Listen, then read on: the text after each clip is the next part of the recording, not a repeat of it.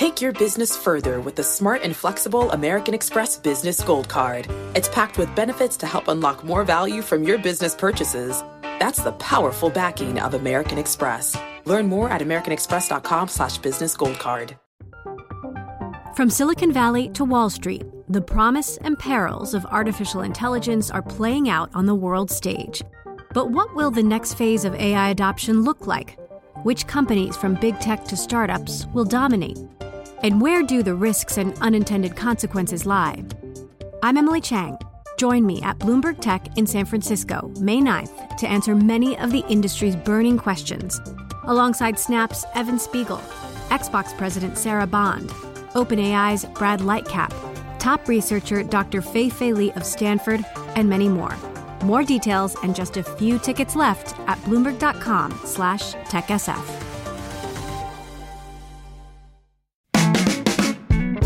This is Masters in Business with Barry Ritholtz on Bloomberg Radio.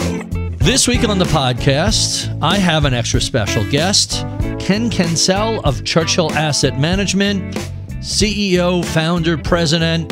Uh, this is really a, a fascinating story. Ken was there at the beginning of the private credit markets uh, when he was working at Drexel.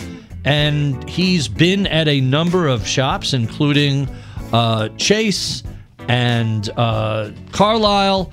Uh, really, few people in the industry have seen the growth of this from a tiny little niche form of credit to a trillion dollar plus industry that's become a key part of asset allocation and a key part of the management of foundations, uh, endowments, other large institutional investments. Uh, I found this conversation really to be absolutely a masterclass and, and totally fascinating.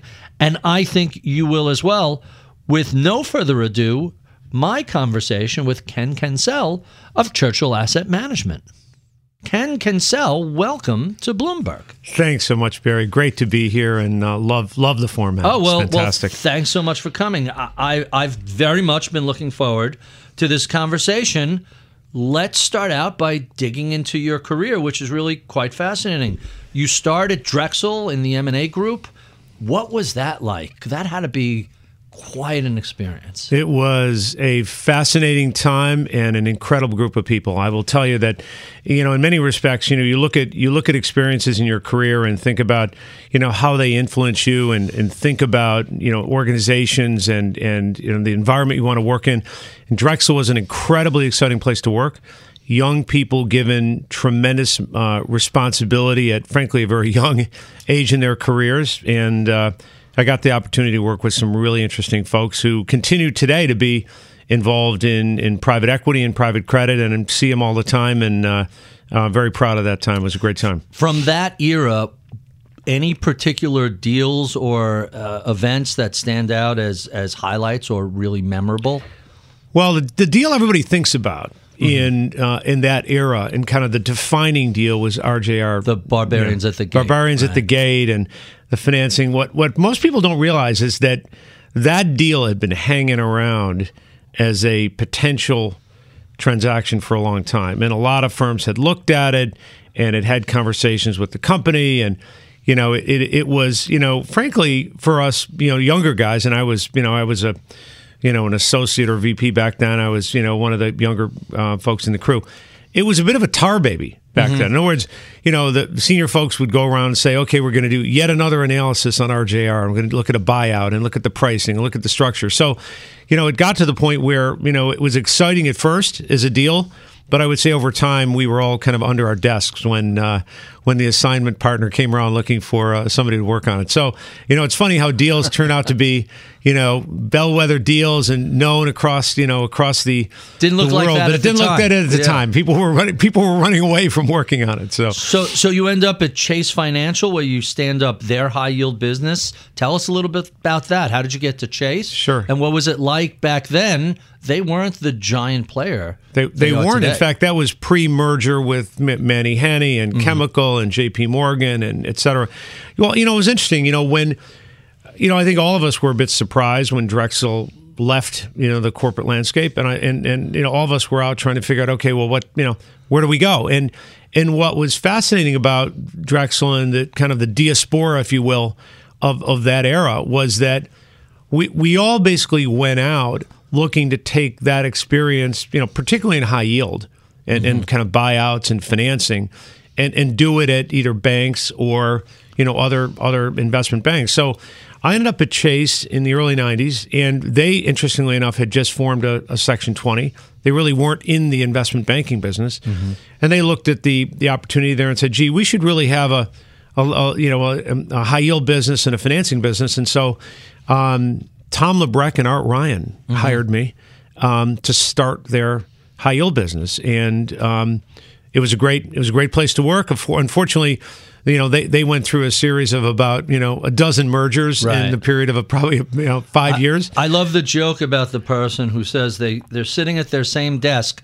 But like every three months, they get a new set of business cards, right? And they just keep a stack of all their old ones. First, we were what was it, Dime, Manny Hanny.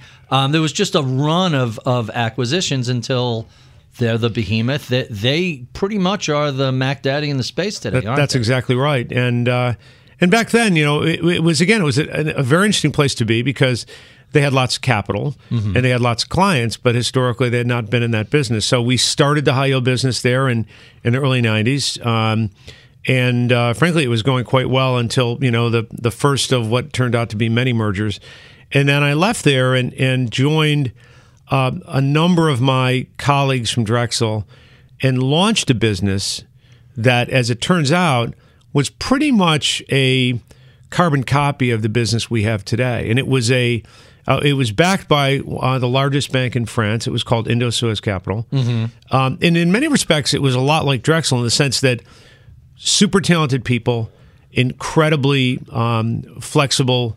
Um, you know, in terms of giving young people opportunity, et cetera. It was a relatively small group, but we became one of the most active lenders and financing uh, sources and investors to mid-size U.S. companies.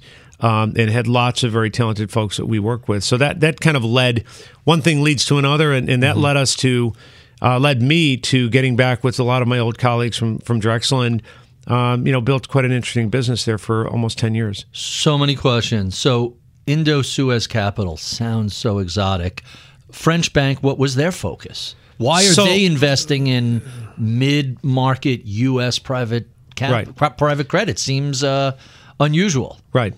So the first thing to think about is that when we first met with them, uh, I'll never forget meeting with with the the gentleman who was you know heading up the bank in the United States, and, and they essentially had virtually no significant business in the U.S. They were lending to aircraft, you know, under mm-hmm. aircraft, uh, uh, and and had a couple other very small businesses but but they aspired to be a much larger player in the financing markets. And we brought them a plan that you know I think was very similar to what what the banks were doing at the time, which was providing financing to private equity owned companies. Mm-hmm. Huge area of growth in the economy. PE at that point was really just developing in the middle market. You had a lot of the big buyout firms; they were doing the transactions in the '80s, the early '90s. But they're, you know, these these large firms were spinning off smaller private equity firms, and they were doing mid-sized deals. Right. And so financing and actually investing, co-investing in those deals, you know, was a very interesting place to be, and it was a incredibly fast-growing area. Um, in some cases, the big banks weren't quite as interested in in financing those deals. So we created basically a, a mid market lending platform that ultimately spun out some of the most talented and and and um, capable folks, you know, within the private debt world today. So hmm. lots of folks work there that now run very large, you know, alternative asset management firms and credit credit arms of firms. So it was a very very interesting place. But we did not only did the financing for deals, we actually invested alongside those private equity oh, firms really? as an equity partner, right? Huh. So the the theory was that's great that you're providing a loan, but if you can co-invest with them and get the upside of partnering with some of the most successful private equity funds in the United States, you know, a great way to enhance your returns. We, we call that legal insider trading. Hey, I know this private company is about to get a giant line of credit, and that's going to help them go to the next level. Let's get an equity piece well, of well, it also. Kind of like that. I mean, I would say that what we what we really did is focus on the private equity firms that really had a great track record. Mm-hmm. You know, we knew the principals we, we knew that they had d- done you know uh, good deals, acquiring you know attractive and, and high performing businesses, and so you know we we looked to finance those deals, but essentially said to those those private equity firms, look. We, we, you know, we, we think you could do a great job. We love your investment strategy. We love the industries you invest in. You know, we'd love to co-invest with you, mm-hmm. not not as a control, but as a minority investor, right? right? So if they were acquiring a business, you know, we would often take a an equity investment as well. Um, and that model proved to be very, very successful. Now, if you think about the time and place that we were operating, it essentially was the precursor to the current private credit world. Mm-hmm. You know, in other words, you know, really we were managed and, and investing, um, you know, alongside, you know, leading private equity funds and managing the bank's capital. And we actually started raising third party money back huh. then as well. That, that's really interesting. I want to circle back to something you mentioned about how that middle market formed. If uh, and let's let's put this in the framework of the 1990s, the market, the public markets were doing great. A lot of these companies were becoming very large and I think the traditional sources of financing were chasing the big, bigger companies. And that's suddenly, right. uh, like a void developed underneath. Is that a fair way to describe that? that? That's exactly right. In fact, as things subsequently played out, what you saw is that wave of bank consolidation that I mm-hmm. referred to ultimately brought banks. I mentioned Chase, for example, started with their Section 20 when when we launched their high yield mm-hmm. business. Section 20 being is the investment banking affiliate, gotcha. right? So, in other words, Chase said, "Wait a minute, we can be an investment bank." We're going to form our own investment banking operation. In their case, it was called Chase Securities. It's now J.P. Morgan mm-hmm. Securities. Heard of them?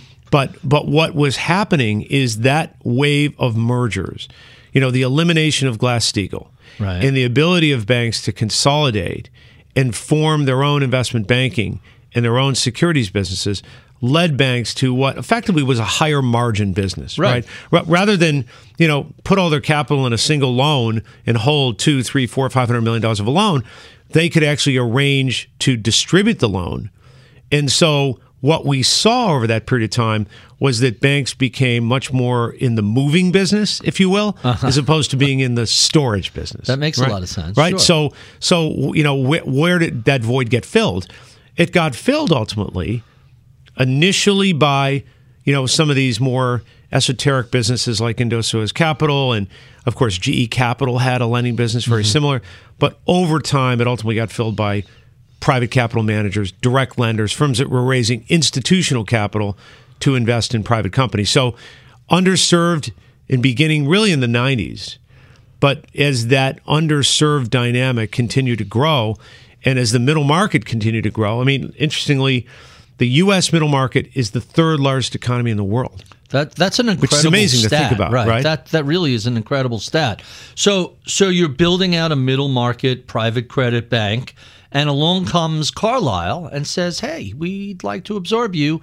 Tell us a little bit about that yeah. experience. So one stop along the way. Mm-hmm. So in subsequent to, the, to that business at Indosuez, um, I launched my own firm in 2006, and we and this is now further into that bank consolidation dynamic, and we raised about 500 million of private equity, and the thesis was, which per- turned out to be completely true, is that these banks were going to move away from the business of actually lending money to mid-sized companies. Right. It was a huge and growing market.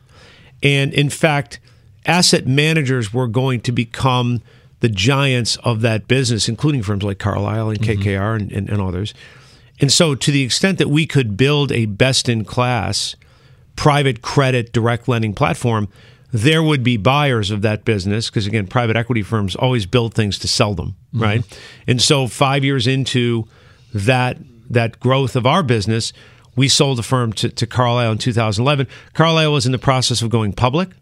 So if you think about it their bankers were saying to them you know you're great in private equity. You've got a big real estate platform. By the way you're not really in this private credit business and that's really going to be a growth area you should have a platform there. And that's really what was the the genesis for you know our our sale to, to Carlyle. The countdown has begun. This May, a thousand global leaders will gather in Doha for the Qatar Economic Forum powered by Bloomberg, held in conjunction with our official partners, the Qatar Ministry of Commerce and Industry and Media City Qatar, and premier sponsor QNB. Join heads of state, influential ministers, and leading CEOs to make new connections and gain unique insights. Learn more at QatarEconomicForum.com.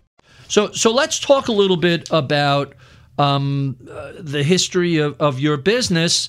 You launch your own firm, and a couple of years later, along comes Carlyle and says, Yep. "Hey, let's talk about integrating what you do into what we do." How, how did that come Right. about, and and what was that like during that period? Yeah, sure. No, it was interesting. Um, of course, we were coming out of the GFC at that point, and um, Wait, I, wait, wait! You launched in 06. I uh, launched in 06 and we So- sold to Carlyle in 2011. So so let let's before we jump to Carlyle then let me ask you private credit the banks freeze up in 0809 Right. how was your business during that period was that a target rich environment or what was that like So interestingly enough, um, somewhat different from today, right? Mm-hmm. Because if you think back then, we were we were um, one of only a handful of private credit firms. Uh-huh. The amount of liquidity or dry powder in our world was much more limited. The banks were essentially out of the business, right? They weren't lending at that point. So while there was a lot of dry powder in private equity, probably back then 200 billion or so of, of liquidity the private equity firms really did not have a large amount of private debt to finance their deals there were a handful of us right so you know we saw some opportunities but i would say that it's really only been in the last 10 years where you've seen this tremendous growth in, growth in private credit so today for example the situation is very different mm-hmm. right yes, there's a lot of liquidity in private equity, but there's also a lot of liquidity in private credit to be able to finance those transactions. So, a very different dynamic than we saw back in, in 2007, 2008, 2009. That being said, we stuck to our knitting. We stayed focused on high quality companies. Our track record and performance through the GFC was very, very good. And so when we came out of the GFC, my private our private equity owners were starting to think, okay, well, how do we monetize this investment we made? And um, fortunately for us, there were a number of large scale alternative asset managers like Carlyle that were looking to grow in private credit. Carlyle was in the midst of going public at that point, and uh, I'd known David and Bill, uh, the founders, for well over a dec- almost two decades. And so I approached them about the opportunity of potentially having Churchill become the private credit business within the broader Carlyle Group. so you approached them they didn't come knocking on your door that's very fascinating I, I did approach them, and um, you know, it, it quickly became clear that the fit was very, very good.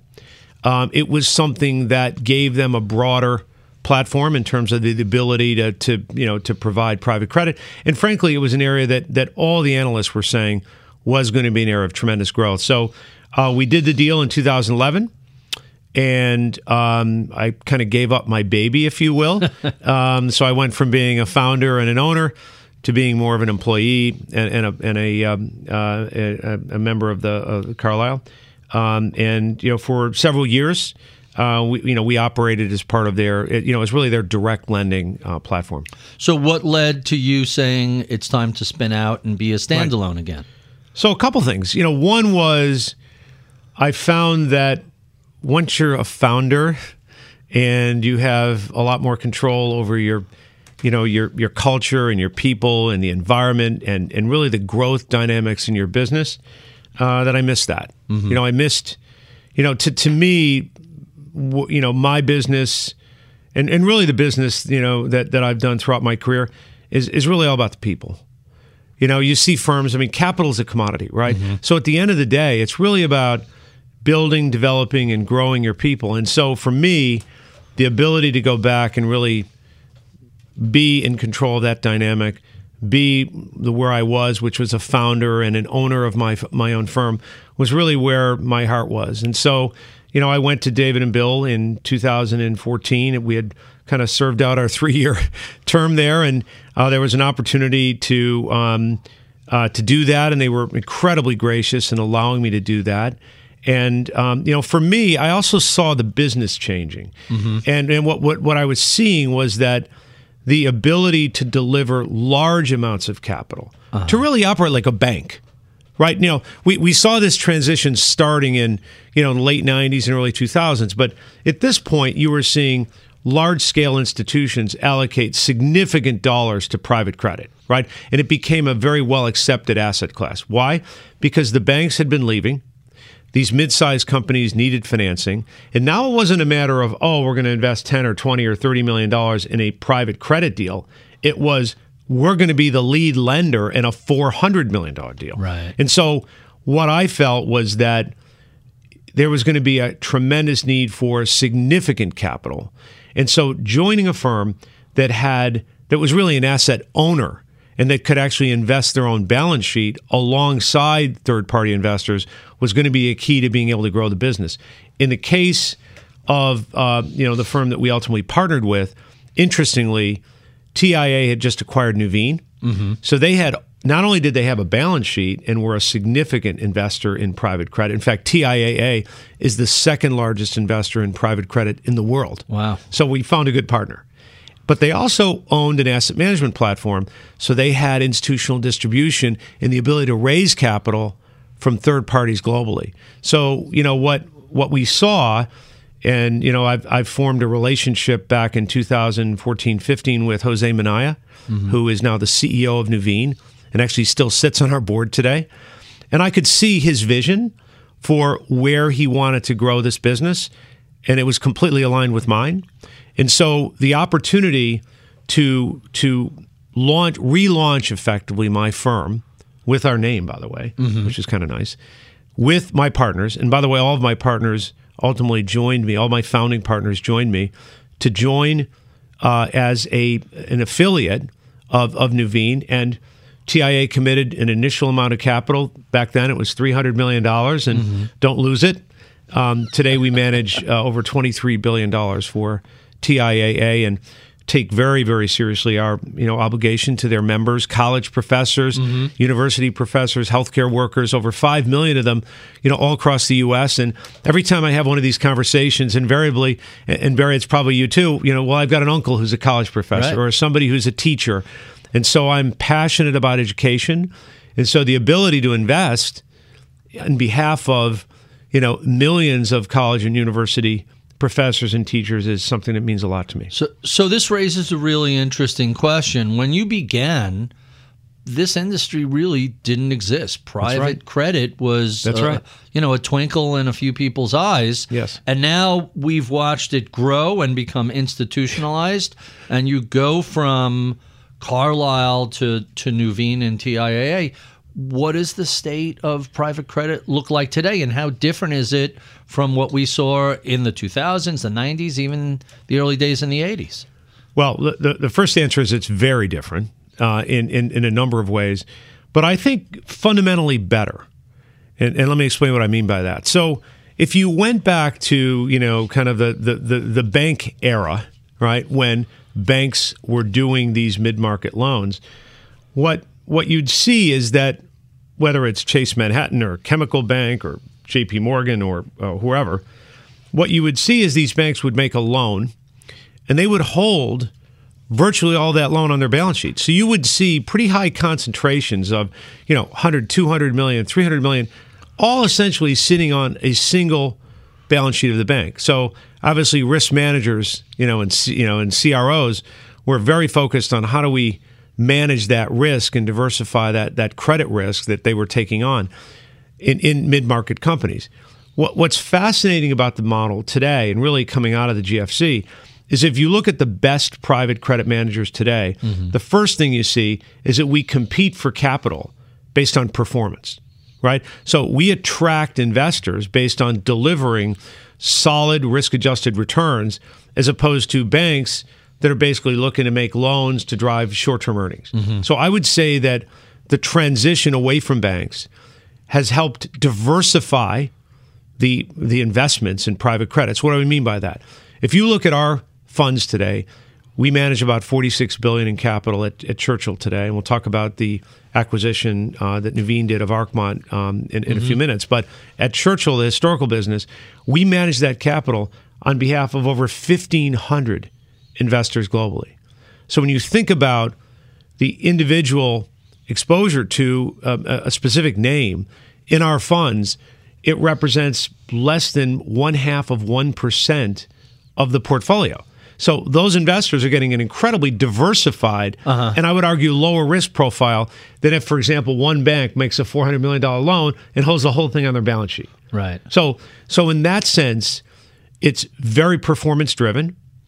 It's ve- mean, meaning the best managers attract capital, uh, which was not the case in the banking world. Two, the the investments are held over a broad range of institutional investors and highly diversified because of the nature of how we fund our loans. They're not held by one fund. In our case, they're held by separately managed accounts, commingled funds, publicly registered vehicles, et cetera. So healthier in the sense that the risk is more diversified.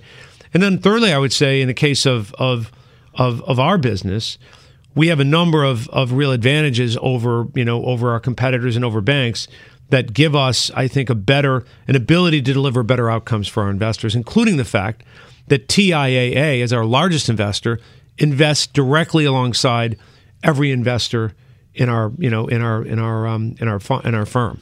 And and I want to put a little meat on the bones when you were talking about the growth of the space. Private debt AUM has grown to 1.3 trillion dollars. That's a 5x increase since the financial crisis and a doubling since 2015. right. So so this is not like a little niche anymore. This is a trillion dollar space. A- absolutely. And you know, it's funny when I, you know, when I was on the road in the early days, you know, talk about, you know, even even post GFC, you, you'd meet with large scale institutions and you'd talk about senior secured loans, private lending, covenants, reasonable leverage, et cetera, et cetera. And they would look at you and say, well, that's all fantastic and sounds really interesting, and the risk adjusted returns look really good, but we don't really know where to put it, right? Uh-huh. In other words, it's not private equity and it's not traditional fixed income, you know, like investment Right. grade fixed income. And so it sat in this kind of middle ground. And, you know, it took a while before larger institutions really accepted that this could be a very attractive place to earn very good risk adjusted returns. And early days, it was, you know, probably 10%, maybe maybe 20% of investors that we would meet with that would really be allocating to, mm-hmm. to private credit. Today, 90% of the investors we meet with have not only allocated to private credit, but they they have a plan to increase their allocation to to private credit. So what what I've been able to you know have a kind of a front row seat to during my career was this tremendous transition mm-hmm. from the mid market lending business being really a bank led business and then kind of had an interim stop at GE Capital, where it was more of Right. kind of a finance company, if you will, and then really accelerating over the last, you know, 15, 20 years of being really an asset management business in some respects no different than private equity, right? In fact, some private equity firms have private credit arms that manage credit as well as equity. And, and you mentioned the acquisition of Arcmont Asset Management by Nuveen. Tell us about the thinking behind that. Does that get integrated to Churchill, or is that a co-investor? How does that work yeah, out? Sure. So, you know, we, you know, over the course of our time, you know, it, as part of, of Nuveen, um, it's been a fantastic partnership. Um, we've had great support from first Roger Ferguson, the former CEO, and now Thasunda Brown Duckett, who's current CEO of TIAA, and, and the CIO, uh, CEO, and then also the CIO as well. But what we saw was that we were really not truly a global private credit manager. We were 100% focused on managing investments in the U.S. Um, uh, about three or four years into our business, we TI, TIAA actually moved all of the management of their private equity uh, fund commitments, all of the management of their private equity co-investments, and so we went from being just a private debt investor to being a private capital investor. And mm-hmm. so that was a big event for us because all of those private equity relationships as a limited partner are fantastic drivers of knowledge and relationships and deal flow to finance those deals with those mm-hmm. private equity firms. So today we manage over 270 private equity fund commitments and co-invest alongside those investors. Interestingly enough, that business, our business today, mm-hmm. is virtually identical to the business, but much bigger than the business we had at Indosuez over 20 years ago. Meaning you're doing lending, you're co investing in the equity. But what we didn't have when we really stepped back and looked at it, we didn't have Europe, right? We didn't have an ability to do what we do in the context of a European market that was, in many respects, developing very rapidly uh, and, and probably five years behind the U.S. Does Arcmont solve that problem for you? They do. And in fact, when we started looking at potential partners, and I mean partners in a very real sense, we looked at pretty much all the direct lenders in Europe. And what we saw in Arcmont was, in many respects, the carbon copy of us uh-huh. in the United States. Entrepreneurial, had been part of a big firm at one point, had spun out from that firm, were very much focused on high quality, conservative credits, you know, primarily private equity financed and owned businesses. So, you know, a, a mirror image in many respects of what we were doing in the US middle market, they were doing in the, the mid and upper middle market in Europe. And because Europe has been roughly five to 10 years behind the US in terms of that bank transition that I described, it was an ability to participate in essentially the same transition that's been going on, the consolidation. Of course, we just saw another consolidation with Credit Suisse in, into UBS. So Europe going through a very similar bank, you know, uh, retrenchment as it relates to direct lending. Arcmont, one of the early adopters in Europe, they actually launched their firm back in 2010, 2011. So we wanted, we saw an opportunity to really partner with a leader in the same business as us. And so what we did really is take Churchill, which today is a top three lender in the U.S. middle market. We do over $11 billion of investment per year in over almost 400 companies. And we saw with Arcmont an ability to essentially take that model and partner with it, you know a very same market leading business in Europe, and we formed a holding company called Nuveen Private Capital that basically is a 67 billion dollar parent company that myself and the CEO of Arcmont co-head, and so we've taken a market leading business in the U.S., a market leading business in Europe, and now collectively we now have a global private credit manager that can provide financing to cross-border transactions, can deliver a global solution to our investors. Right? We have an investor that says, you know, I, I, I like Europe, I like the U.S. Can you give me a U.S. European global private capital solution? And obviously now we can do that. The countdown has begun. From May 14th to 16th, a thousand global leaders will gather in Doha for the Qatar Economic Forum powered by Bloomberg. Join heads of state, influential ministers, and leading CEOs to make new connections, gain unique insights, and uncover valuable opportunities in one of the world's most rapidly rising regions. Request your invite for this exclusive event at QatarEconomicForum.com. Let's talk a little bit about 2022, which for a lot of people in the capital markets was a uh, difficult and not exactly pleasant year. You guys had a huge year. You invested $11 billion. That's a record. 375 transactions. You raised another $11 billion in capital, regard, despite the economic environment. Tell us a little bit about what made everything click in 2022. Yeah. Well, I I think that, you know, 2022 in many respects, and I would say COVID in general, certainly the last three years of COVID, have really been a watershed for our firm.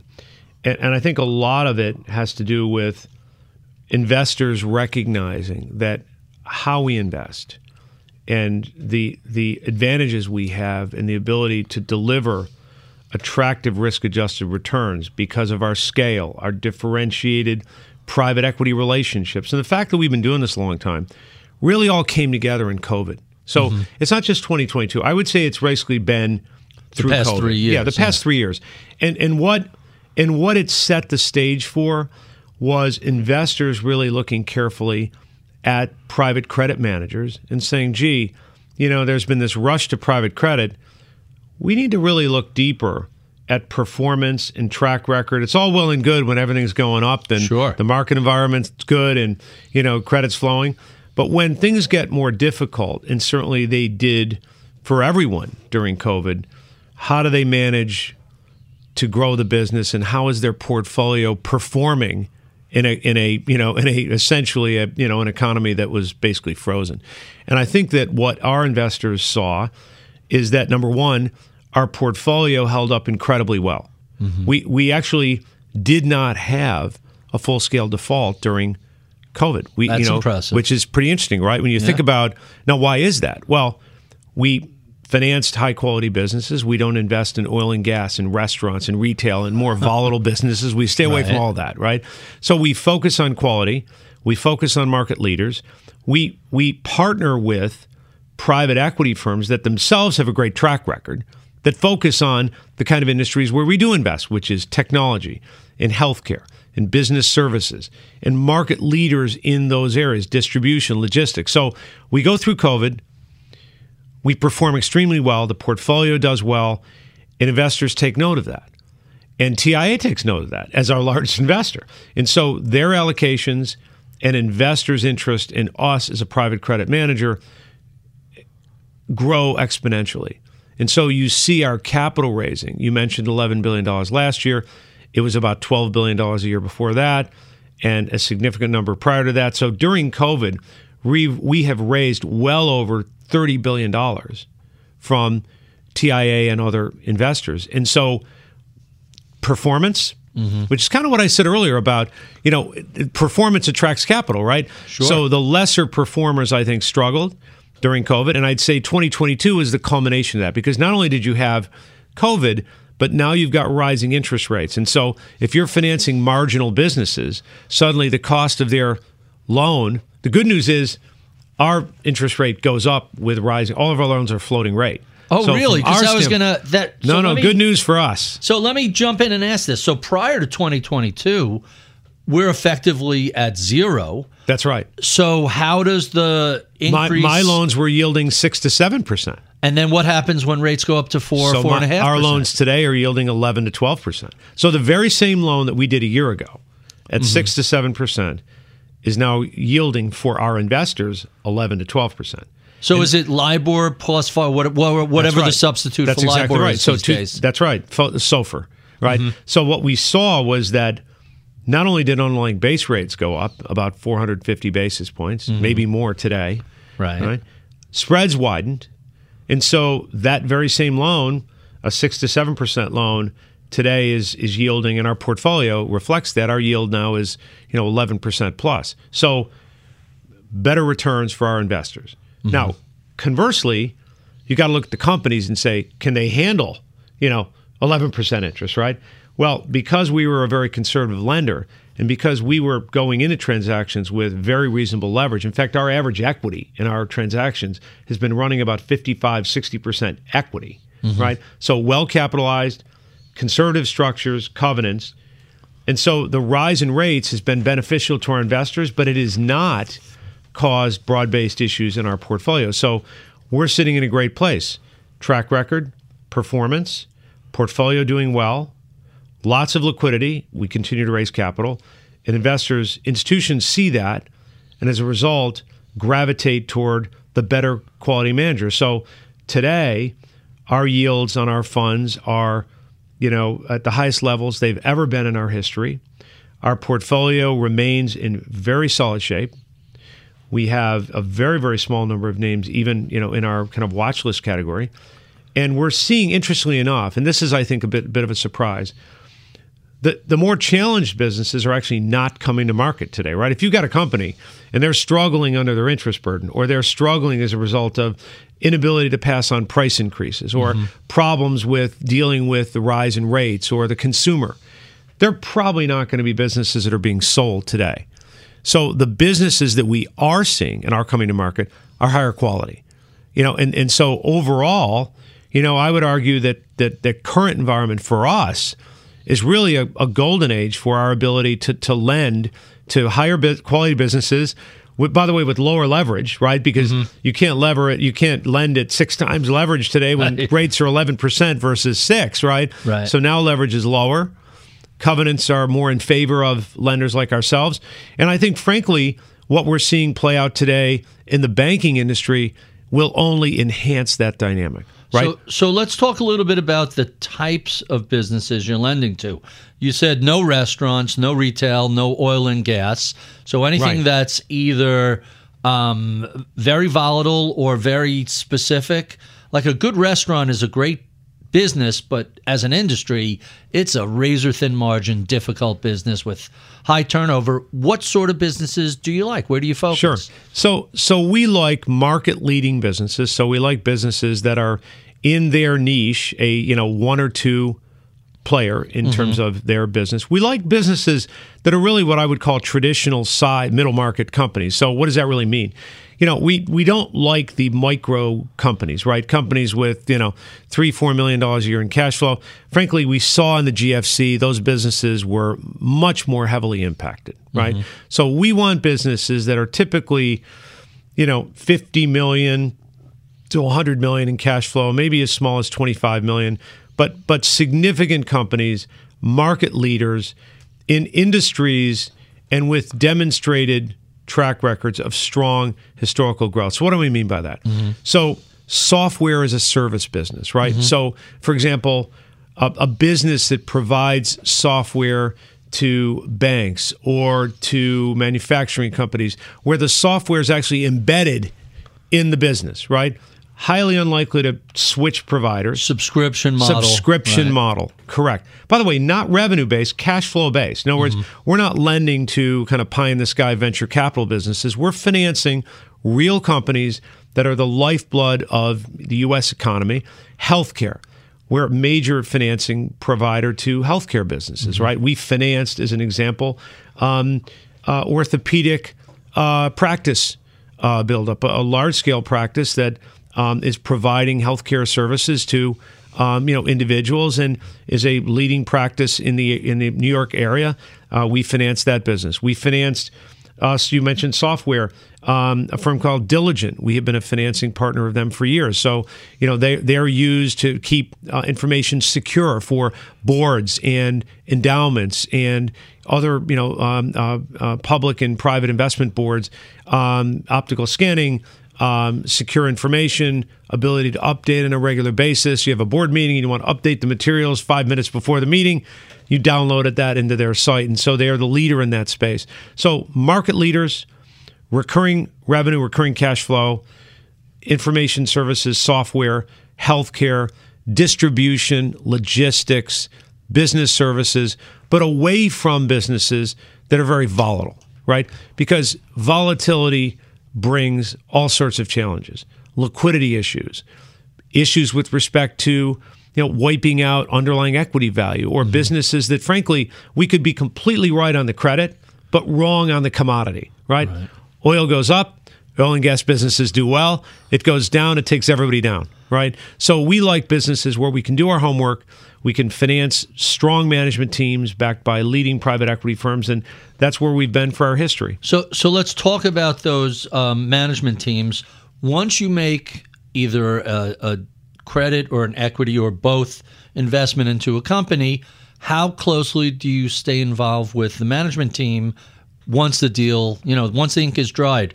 Do you stay involved, or is it arm's length at that point? very very involved and and and I think that's that is in many respects a byproduct of the private equity business today which has changed dramatically so you know when you think about Barry you know 20 25 years ago you know private equity firms were buying businesses putting up 10% equity you know buying companies for you know six seven eight times cash flow and really looking to cut costs and and and and um, and and flip those businesses a few years later. That's not the business today. What we see in private equity today is really private investment firms buying and growing businesses, creating value through growth, through acquiring smaller players. I look at a company like Diligent. When we first financed that business, it was doing 20 million a year in cash flow. It's doing, you know, 200 plus million in cash flow today. So the model today is a growth model. And with that growth comes a much closer relationship with the lender. So in most of our deals today, the private equity firm that's buying the business is already talking to us about the next acquisition, the next opportunity, the next geographic expansion. So, what they're bringing to the table really is equity and looking for us to be a, a full scale partner of theirs, providing that financing. And so, the, the model, if you will, isn't just, oh, we lend money to these guys and we walk away and we hope they don't breach a covenant. The model today is no, no, no, no. We're buying off on the strategy of growth how can we be a you know an important and very strategic partner of that private investment firm as they grow the business and i'll give you an example at the time of our financing our average company is about 40 to 50 million in cash flow mm-hmm. yet our portfolio today you know obviously several years on from when we financed the original deal our portfolio today is approaching 70 million in average cash flow of, of a business so so there's been some nice growth growth in the underlying portfolio companies because those private equity firms see their role as really driving that growth. And our role, obviously, is to be a good partner for them. So, so uh, on the one end of the spectrum, a bank makes a loan and they hope it doesn't default. On the other end of the spectrum, private equity companies accumulate. A, a, a, portfolio of separate companies that they're running. They have right. thousands of employees you seem to straddle uh, the two of them. You have a foot in each camp. You're making loans, you're providing equity investments, but you're not accumulating portfolio companies the way PE firms do. Well, interestingly, so here's the angle and the difference between us and virtually any of our peers. If you look at most of our peers in private credit, certainly the large ones, they all have their own dedicated private equity arms, right? So if you look at the publicly traded asset managers, they have private credit, but then they also have a control private equity arm that actually mm-hmm. does deals, right? So in some respects, you could argue competing against themselves a little bit, right? Mm-hmm. I mean, they're they're they're buying companies, but then they're financing in large part private equity firms that are competing to buy those very same companies, right? Not always, but occasionally. In our case, we don't have a control private equity business, mm-hmm. right? Our private equity business is partner oriented. And it starts with the fact that we have investments in over 270 mid market private equity funds, mm-hmm. right? So, what does that do for us? It gives us tremendous insight into their performance, right? And so, we do all that research, we understand their focus, we obviously see what industries they invest in, we, understand, we see their IRRs, their returns they generate, we invest with the best and then we look to do other things with them, mm-hmm. right? So we're a limited partner. We may co-invest in the equity in some of those deals, but but equally as important, we now understand the firm. We have an ongoing relationship. We sit on the advisory board today of 200 U.S. private equity firms so, on their so advisory board. Let, let's drill into that a little bit. When you say you're a limited partner, I think of LPs as oh, here's a Carlyle Fund 27. Right. I give you X dollars. I'm an LP. That what you're describing sounds like a much tighter relationship where you're co-investing in a specific project. That's right. Not just handing off dollars to a fund. That's exactly right. We have a separate team that does that, right? So mm-hmm. they are managing our investments in private equity firms and co-investing in those deals. And part of their goal is to assist the lending side in understanding who's doing it the best. What industries are they doing it? And ultimately making sure that we're connected on the lending side with how we can finance their deal. I was about to say that sounds like it's really good for deal flow. It's really good for deal flow. and in fact, what we're seeing in the current environment is that those 270 private equity funds where we're a limited partner and sit on their advisory boards are increasingly consolidating their lending relationships, right? Mm-hmm. Because they're saying, you know what? We want to go to partners that when we bring a deal to them, we know they're going to be there, right? And if you've financed 20, 30, 40, 50 deals with that firm over the past 20 years, as we have, we've become, in many respects, the go to partner of many, many of these private equity firms now. And it's a huge advantage, right? Because if you think about it, if you're a private equity fund and you're going to try to buy a transaction, you're competing to buy a business, right? Mm-hmm. And you need financing, you need committed financing. Are you going to go to a firm that has done 30 deals with you over the last 20 years? And you know is going to be there, or are you going to try a new guy? right? You're going to go where you've got a relationship and you've got a history. So, so let's talk about that because I have a limited amount of experience with a couple of different firms doing this sort of stuff, and and one of the things I found fascinated, and I won't mention any names, but every, household names that everybody knows, and and one of the deals that we did, I just came away thinking every interaction with these people has been fantastic. Everybody at every one, every level is a rock star. Hey, we're looking for a buyer, we're looking for a seller. Everybody comes together with the same objective in mind. Yes. And it happens, and I'm like, wow, that was really a delight to deal with. I have to think when you have these long term relationships, it's personal. There's a ton of trust. It's not every step along the way. All right, let's bring on the team of lawyers to fight over commas. It's Right. we know who you are, you know who we are. Let's make this happen. Well, if you think about it, if if we've financed 30 deals as we have with many leading private equity firms, we start out on the five yard line, right? In other words, we've done 30 documents with them, right? I mean, know what it's we don't need look to recreate the docs, right? So mm-hmm. we we've got personal chemistry and history. We've got a course of dealing where we both know kind of we start with okay, we just did your last deal. Let's let's start with that document, right? So all of a sudden we're at the 95 yard line, right? So so a lot ability to move much more quickly. Third, there's a level of trust. So when we say to that private investment firm, we're good. You know, we're issuing a commitment letter, we're good.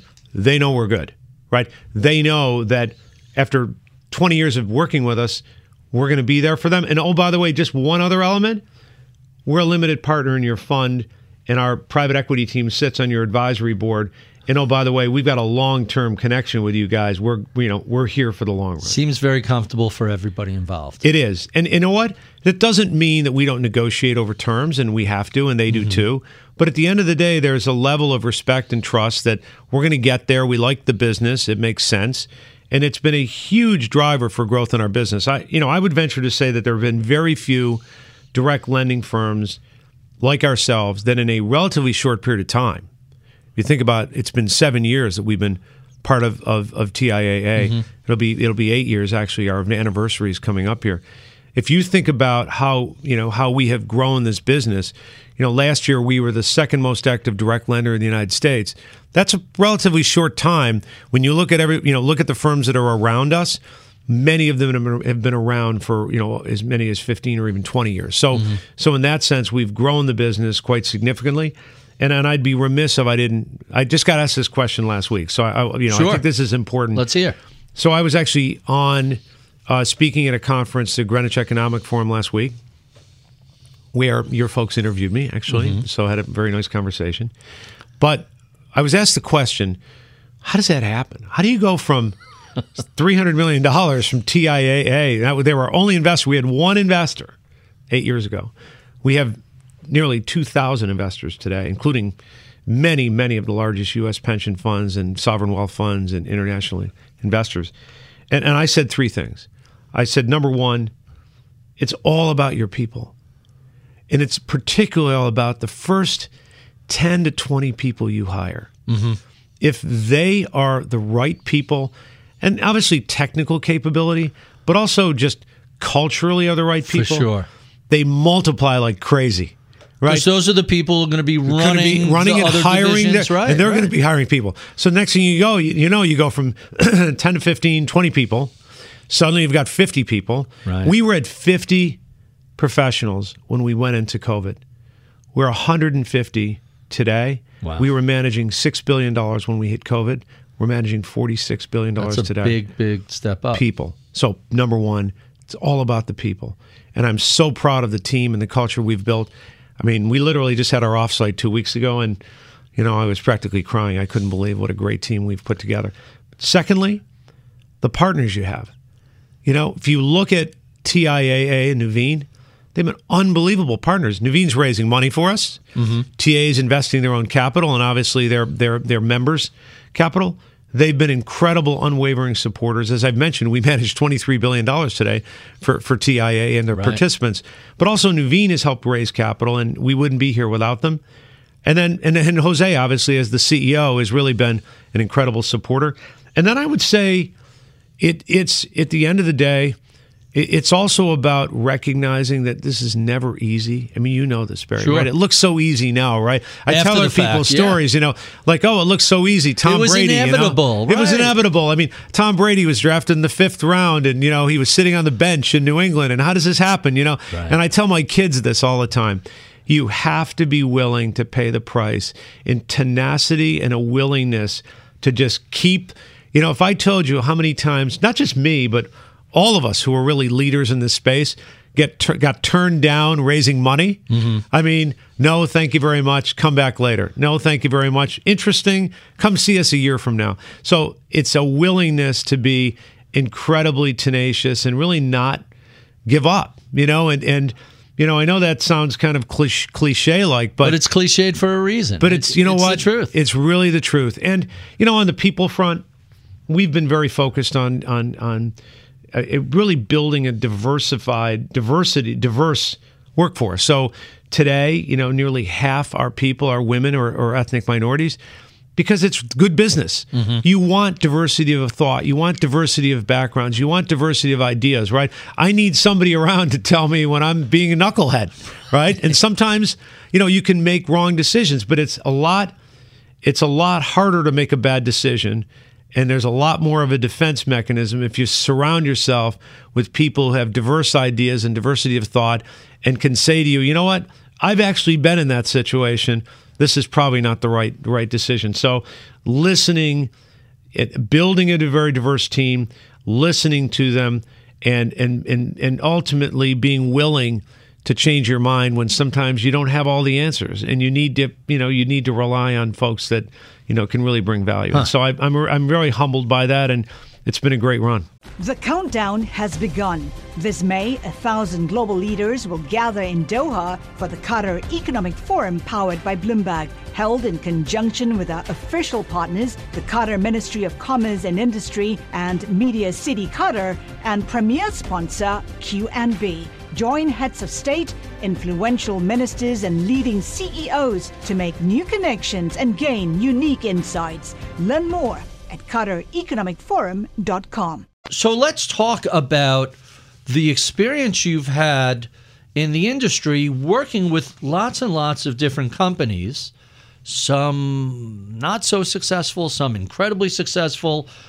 When you look at the landscape out there, what's the difference between the rock star firms that are killing it and the also runs who just seem to be bogged down in bureaucracy and can't get out of their own way? Yeah. No, and I think it's a it's a great question.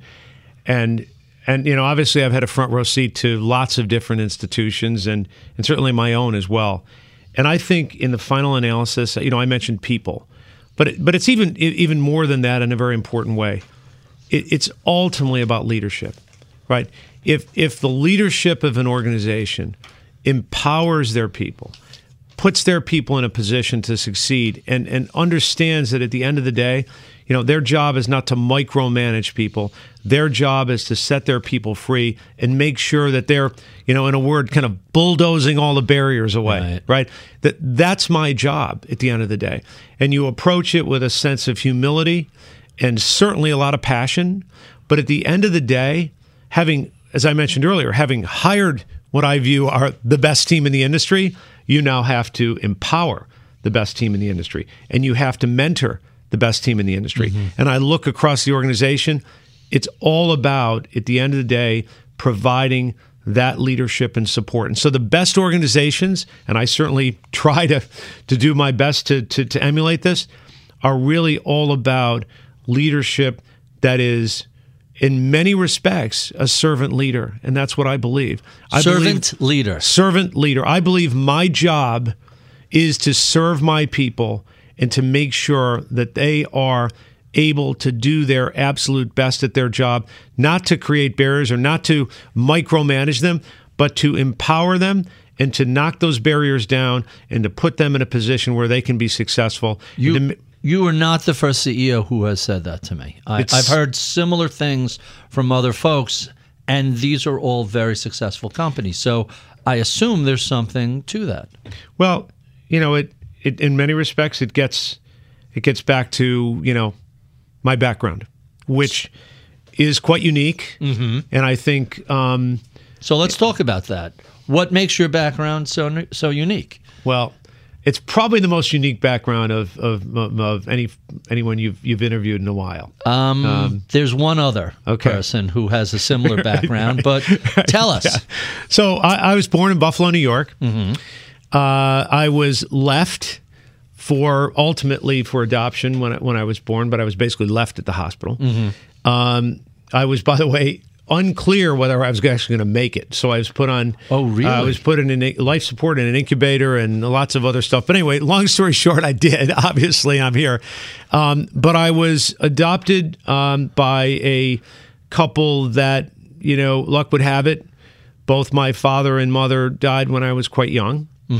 And so I, my mother, um, my mother's brother, my un- my uncle, raised his hand and said, you know, I can do this. You know, I'll I'll step in for my sister because he's an only child, and you know, um, I grew up in a, a pretty uh, ramshackle part of Buffalo called Woodlawn, uh-huh. um, and um, ultimately, my uncle became my guardian. It took him um, well over a year. Uh, he never graduated from high school.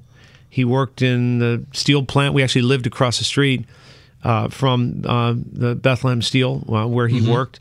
Um, but he changed everything in my life. And what what he changed is he had a tremendous amount of humility, and you know, always taught me growing up that you know it's not about you, it's about how you can influence and change other people's lives.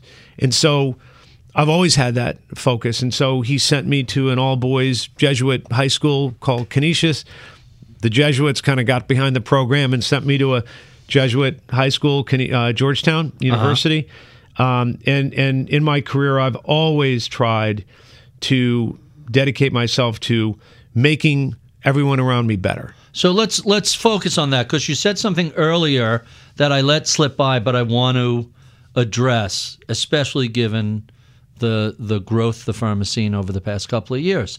You mentioned the first ten or twenty hires you make are the most important hires. Tell us why. What happens to those first twenty people as the firm grows to 100, 150 employees? It's very interesting, you know, and I and I interviewed all of them, every single one of them. One of them's here in the studio with us today, and Jessica Tannenbaum, who heads up our our um, our marketing area and in, in, communications. And and at the end of the day, you, you see something and you know it when you see it. It's it's a level of passion and enthusiasm. Obviously, all the boxes are checked, right? Experience, background, knowledge, understanding of the job, etc.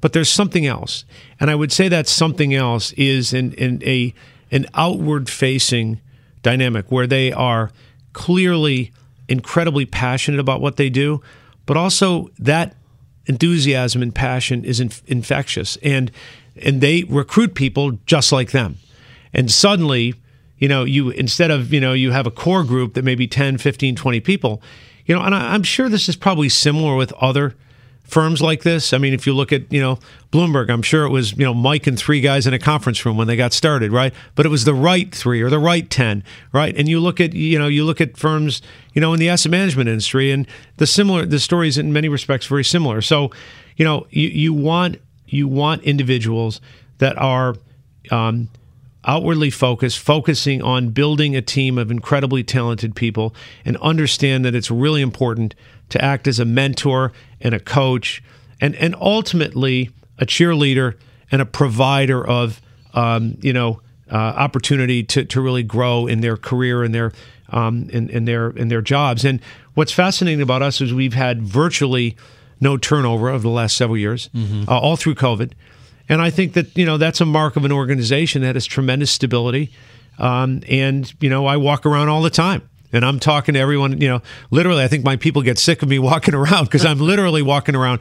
But I think it's really important to let them know you care, and that you know they feel that, and then they thrive on that passion. So I've I've had a number of CEOs. I've either had them tell me this on the show, or I've read it elsewhere that have all said hiring is not only the most important part of our job, it's the single most difficult thing we do. Yes. Do you do you agree with that? 100%. And, and what makes it so challenging, and and how can we do it well or or better? I, I think that first of all, it is absolutely the most. It's the most important part of your job, but it's also the hardest, mm-hmm. right? Because you have a half an hour or forty-five minutes, and you're trying to assess whether this person is really going to fit well in the organization.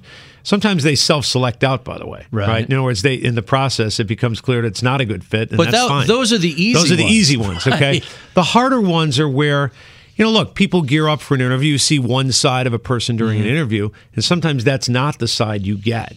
Right. And so it's important in a couple ways. One, we typically have an individual that we hire interviewed by at least a dozen people, sometimes more. Wow. Because we want, you know, we want to get a look at them in all different facets and all different environments. Are you quantifying them? Is there a checklist, or is it very subjective? And I think this person's a good fit or not. I, I- you know, in many respects, I wouldn't call it subjective, but I would say, you know, we have folks that do lots of interviews, and I would mm-hmm. say there are certain people in our organization to do more than others because they're really good at it, and so we keep going back to them. But I would say that at the end of the day, um, it's very important not only to get a broad based consensus around a person, but also to do the background checks. It's mind blowing to me how many firms hire, in, in some cases, very senior people. And just think, well, this person's well known, we're going to hire them. And if they had made one or two phone calls, they would find out pretty quickly that actually that individual is a bit of a disaster in their prior job. So not only do we make this effort with you know relatively junior people, but if we ever and do we do sometimes hire more senior, we actually redouble the effort when we're t- when we're talking about a senior person because one of the things you learn having been doing this for 25 plus years is you can't hide from your reputation. You are, you know, once you've been doing this that long, Right. you know, people know who you are and what you're about, and so we want to make sure that we understand that when we when we make a hire at a senior level. But absolutely about the people, absolutely important to vet them. Incredibly hard to do, and and by having lots of folks involved in the process, mm-hmm. particularly ones that are good at it, and spending a lot of time doing follow up and background checks, you get a pretty good picture of that person, and those are the people we want. Re- really, really interesting stuff. Let, let me throw you a curveball question. Okay. You play guitar in a band called Suburban Chaos? Come on. Te- what, first of all, what sort of music do you play, and, and how, how often are you guys gigging? Yeah, we, we gig a lot. Well, first of all, I would just say this. I've been playing guitar since I was six years old, seven years old.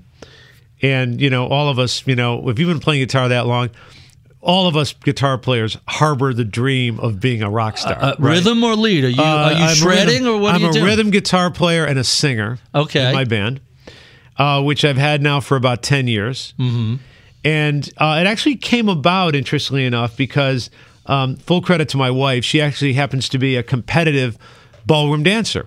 Okay. So my wife would go off to competitions, and you could see the passion she had for really, you know, being a great dancer. And she's been a dancer for as long as I've been a guitar player. Right. So I watch her, you know, starting to really get into this ballroom dance thing. And I realized I better get with my game here. I, I, you know, so I need to have something to do too while my wife is traveling all over, you know, these dance competitions. So, and by the way, she was um, U.S. ballroom dance champion for uh, many years as well. So she's Wow. really good at that. So anyway, so I figured, okay, I've got to, I got to have my gig, right? So we formed a band about ten years ago, and uh, I like to say that, you know, our repertoire is, let's say, vintage. Well, You I, know. I- listen, we're not that far apart on Yeah, age, so yeah, yeah. so I assume it's vintage. But the question is, is it Creedence and John Fogerty? Is it uh, Allman Brothers? Te- what sort of stuff do you play? Right. So I would characterize our music style as yacht rock meets 70s disco. That's an eclectic group. So Yeah. when I think yacht rock, I think as much as I love Steely Dan, Steely Dan, right, yeah, yes. whi- which are really both, you know, spectacular, well written Yeah. music, and especially with Steely Dan, not easy to play, Right. or at least not easy to play well. Yes. uh, depending on the song, and and on the disco side, dance music. So Michael Jackson, Okay. um, uh, P- Patti LaBelle. so you, know, could uh, be any bar mitzvah band in the Northeast, Exactly. and It's show a up and get everybody uh, uh, before the Viennese table. everybody gets up and can move. Well, look, it's all about entertaining people. It's all about playing music that uplifts them. It's all about playing music they want to dance to. And you know what? You know, you may have seen the same thing. I've certainly seen it. Our vintage music has had a bit of a resurgence, right? Sure. I mean, you know, I hear songs that I listened to when I was a kid, and I'm like, wait a second, that song's 40 years old, You, and you go to playing it. satellite music, uh, you go to XM, and a lot of stations that aren't like a decade station, Right. But like the blend, it's, where is this yeah, stuff coming from? That's The 80s exactly and right. The 70s? blend. So A- And then the other thing is when you look at the streaming services, new acts aren't breaking into streaming. It's all older stuff that has already has an established. So so last band question, just give me your three favorite cover songs you play and that'll allow me to know exactly who you are. Yeah. Okay. Well, it'll show you a cross section of, of Okay, what we me. do. So I would say um, we do uh, we do a lot of you know as you say 70s rock. So, but we also do you know you know Sade. So for example, we play Smooth, Smooth Operator. Smooth Okay, I knew where Operator. you So- going with that, Yep. right? So we play Smooth Operator, which is great. Uh, we we do. Um, You're not doing the vocals to Smooth Operator, I assume. uh, no, we have a we have a female Uh, lead singer hope, who's right. who's uh, fantastic. Uh, you know, we do a, more of a rock song uh, called "All Right Now" by Free. Of course, Right, that was know, giant. Paul Rodgers. Paul that right. Rodgers, For former Right Bad Now. Company. That was a giant song. Uh, and we do uh, a song that is a little bit less known by a guy named Paul Carrack when he was with a band called Ace called "So Long." Oh, excuse me, How Long? How long has this been going oh, sure, on? Yeah, sure. yeah, yeah. That But was again, a Spencer's Gift soundtrack type of thing. exactly Way back when. Exactly. So I don't so think we're it's, that. I think we're almost the same exact Yeah, so- age, at least musically. Yeah, so we play, you know, we play all over New York and Connecticut, and we've played as far as Newport, Rhode Island, and New Jersey. But, you know, one one thing about a band that's very interesting, uh, Barry, is that unlike a company like ours, where there is clear, you know, you're, you're the boss or she's the boss or whoever, It's a different dynamic. oh, it's a democracy. Uh-huh. And by the way, you know, I have to put all of my CEO, you know, tendencies, you know, it, you know, leave them at the door, right? So suddenly, you know, our band is named Suburban Chaos, and in many respects, it can be chaos, right? Mm-hmm. Everybody wants to play their own songs, everybody wants to do this, and no, this is first, et cetera. And you really have to be much more of a, you know, it's a democratic process. Let's put it that way, as opposed to a, you know, as opposed to a to a company. But it's a lot of fun, and you know, we play. You know, we probably, you know, during COVID, we, you know, when obviously all that music was was turned off, but we had something like forty or fifty gigs, you know, teed up when we, you know, when we uh, when we went out for COVID. So we play a Some lot. Some people were doing remote Zoom gigs during during the lockdown. A- absolutely and and uh, but you know i think you have to have a passion Mm-hmm. you know and i think in my case you know music is my happy place and you know it. everybody needs to have a place they can go and you know my my happy place is you know michael jackson or whoever you know I, so I totally get it. So so I only have you for a few more minutes. Let me jump to my speed round, my favorite questions, starting with what has been keeping you entertained? What are you what are you watching um, on Netflix or Amazon Prime? So I watched a movie that really, you know, given I, you know, I've, I've spoken about my background, uh, and more recently, I actually found my my birth family. Oh, Which really? is you know kind of interesting, and turns out that I grew up thinking I was an only child, and it turns out I have nine siblings Get out. nine siblings. Uh, and by the way, they've been fantastic and incredibly excited and supportive, and most of them are still back in Buffalo, New York. What, how, Um, how did you find them? Because I've heard from people who do 23andMe, all of a sudden Yeah. these local relatives pop up that they had no idea about. Ancestry. So I found I found my family in ancestry, and and I was watching a movie um, called Three Identical Strangers. Sure. and obviously a lot of those dynamics, you know, really hit home to me. You know, as I watched three brothers who've been separated at birth. You know, I, I have you know I have three brothers as well, um, and you know it was very interesting to see. And of course, the big question in that movie is: is it nature Right. or is it nurture? And the conclusion initially, they all thought that it was nature, as you recall. But oh well, he does the find same thing. Right. Actually, then you find out that it really was nurture. Mm-hmm. And it really was how you were raised. Not, you know, you were born, you're, you're, three brothers and you do everything the same together and you're identical. Remember, early on in that movie, they were all talking about, oh, this person does this and we all do the same thing. And oh, we there's, have the same. There's no bro- doubt there are all these crazy parallels. And then when you start to take, peel off that first layer, suddenly. It's all about, it's all about how you were raised. Mm-hmm. And it's all about, you know, were you raised in an environment of love and happiness and positivity and you can do this? or were you raised in a very tough environment? And so, you know, that movie was, you know, incredibly moving to me because, uh, you know, I watched the, the, thesis unfold. And so that's an example, you know, of, of, um, of uh, one of the things that I watched. So, lately. so let's talk about mentors. You've had a really fascinating career working with a lot of really sure. interesting people. Who helped shape your career? So, I met David Rubenstein very, very early on. Actually, mm-hmm. um, even before my Drexel days, I was a lawyer.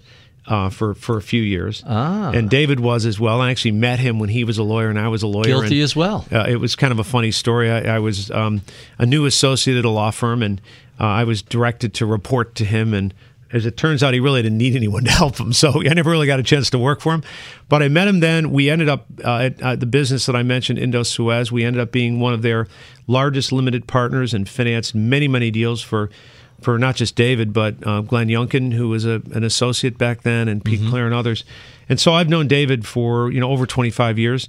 Uh, obviously, we sold our firm to Carlyle, and, and, I would say of all the folks that I know in our business, um, really, truly, just um, an incredible, um, you know, incredible person, and frankly, brilliant in terms of how he built Carlyle into a global private equity firm. Powerhouse. And of course, as you know, being here at Bloomberg, sure. Um, you know, how he has transitioned incredibly to be one of the most interesting media personalities and interviewers and you know we need to get him on your show i mean he's we were i think we were scheduled when his first book came out and then the pandemic lockdown happened and it got postponed what what i find fascinating about him is the more people are running around with their hair on fire, the more he is just calm and the voice of reason. Yep. I love that sort of contrarianism that you know you you really when you could see clearly when chaos erupts that's a really valuable skill and he seems to have have that in, in spades he really he, is full up with that he, he is and and uh, you know i've gotten obviously to you know continue to to know him well and and i will say that you know, you know, the other thing that I would I would say about about his time is if you look at his leadership of Carlyle and really building that firm, mm-hmm. and you look across the folks that are both there now and are alumni, you can see what I refer to in terms of the people. Mm-hmm. I mean, if you look at the first twenty or so folks that that were at Carlyle, you know, many of them were still there at the firm. You know, you know, 15, 20 years later, and I think that speaks to that same dynamic I referred to, you know, building a real culture. And, you know, that's something I admire tremendously. And I certainly feel that, you know, he's a good example of someone who's done that and transitioned so, you know, seamlessly mm-hmm. into being an author, an author and an investor and ultimately a media personality. So he's somebody I admire very much. So, so let's talk about some books. What, what are your favorites? What are you reading right now?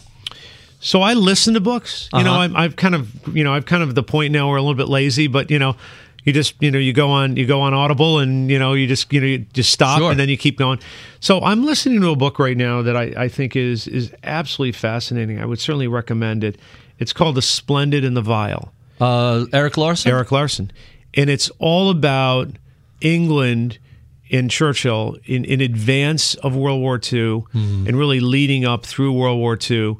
And what's fascinating about it is, I guess, you know, maybe never, I never really fully realized how totally unprepared England was mm-hmm. for World War II, let alone the United States, and and how vulnerable they were, you know, in those early days, and how easy it would have been for you know Germany, which had basically conquered the entire continent. I'm at the point now where you know they they've they've you know they've conquered France. I won't spoil the ending for you, but it's fantastic and it's a great book. Everything he's ever written is deep, fascinating, deeply researched.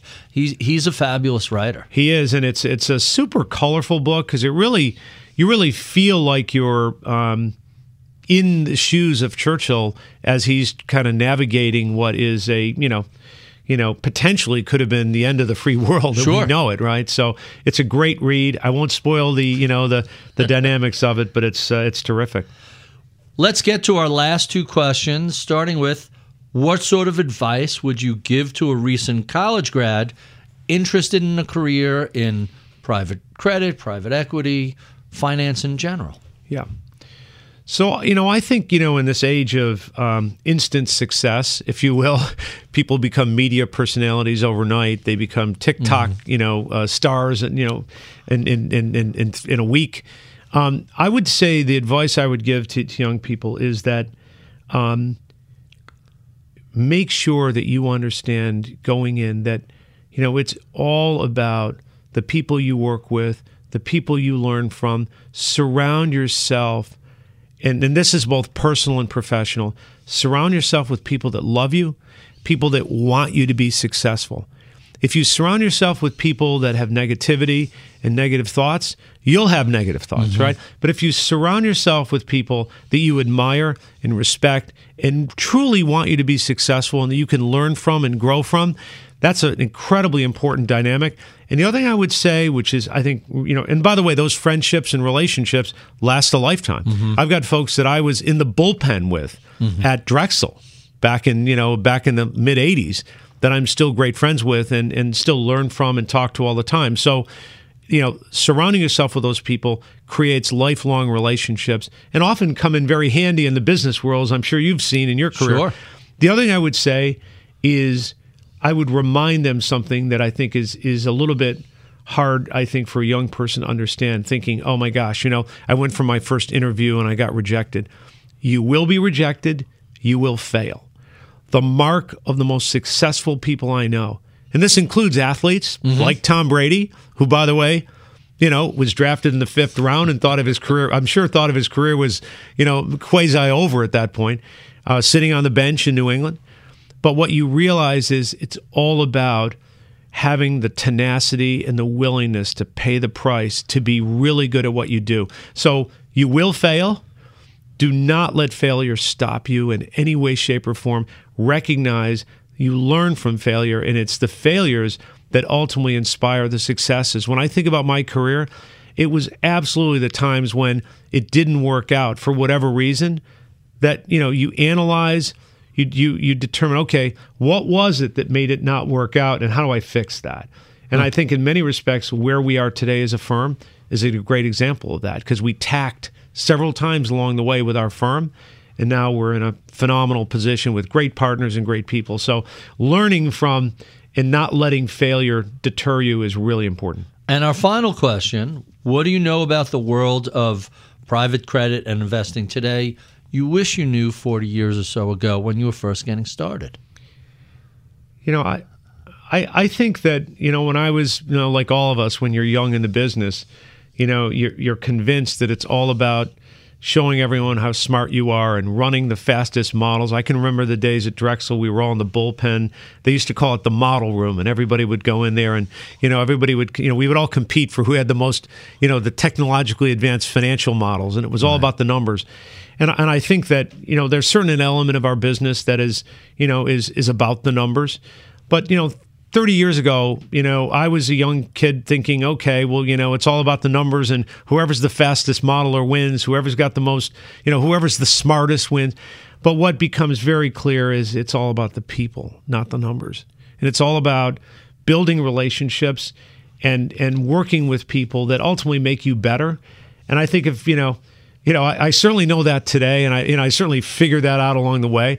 But I think understanding that yes, the technical side of the business is important, but it's really ultimately the people side, the relationship side, the, the, the ability to, to surround yourself and to motivate and mentor the best people that create the best organizations. I mean, look at this organization here. I mean, you know, it's all about that. And I think that, um, you know, that's something I've learned along the way. And um, I wish I had known that a lot earlier. Thanks, Ken, for being so generous with your time. We have been speaking with Ken Kencel, founder, president, and CEO of Churchill Asset Management. If you enjoy this conversation, well, check out any of the previous 492 we've done over the past nine years. You can find those at iTunes, Spotify, YouTube, wherever you find your favorite podcasts. Sign up for my daily reading list at ritholtz.com. Follow me on Twitter at ritholtz. Follow all of the Bloomberg podcasts on Twitter at podcast. I would be remiss if I did not thank the correct team that helps put these conversations together each week. Justin Milner is my audio engineer. Latika Valbrun is my project manager. Sean Russo is my researcher. Paris Wald is my producer. I'm Barry Ritholtz. You've been listening to Masters in Business on Bloomberg Radio.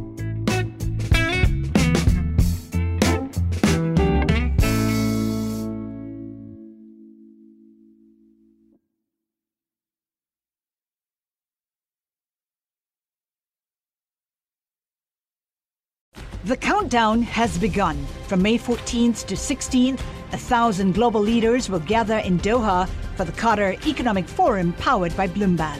Join heads of state, influential ministers, and leading CEOs to make new connections, gain unique insights, and uncover valuable opportunities in one of the world's most rapidly rising regions. Request your invite for this exclusive event at QatarEconomicForum.com.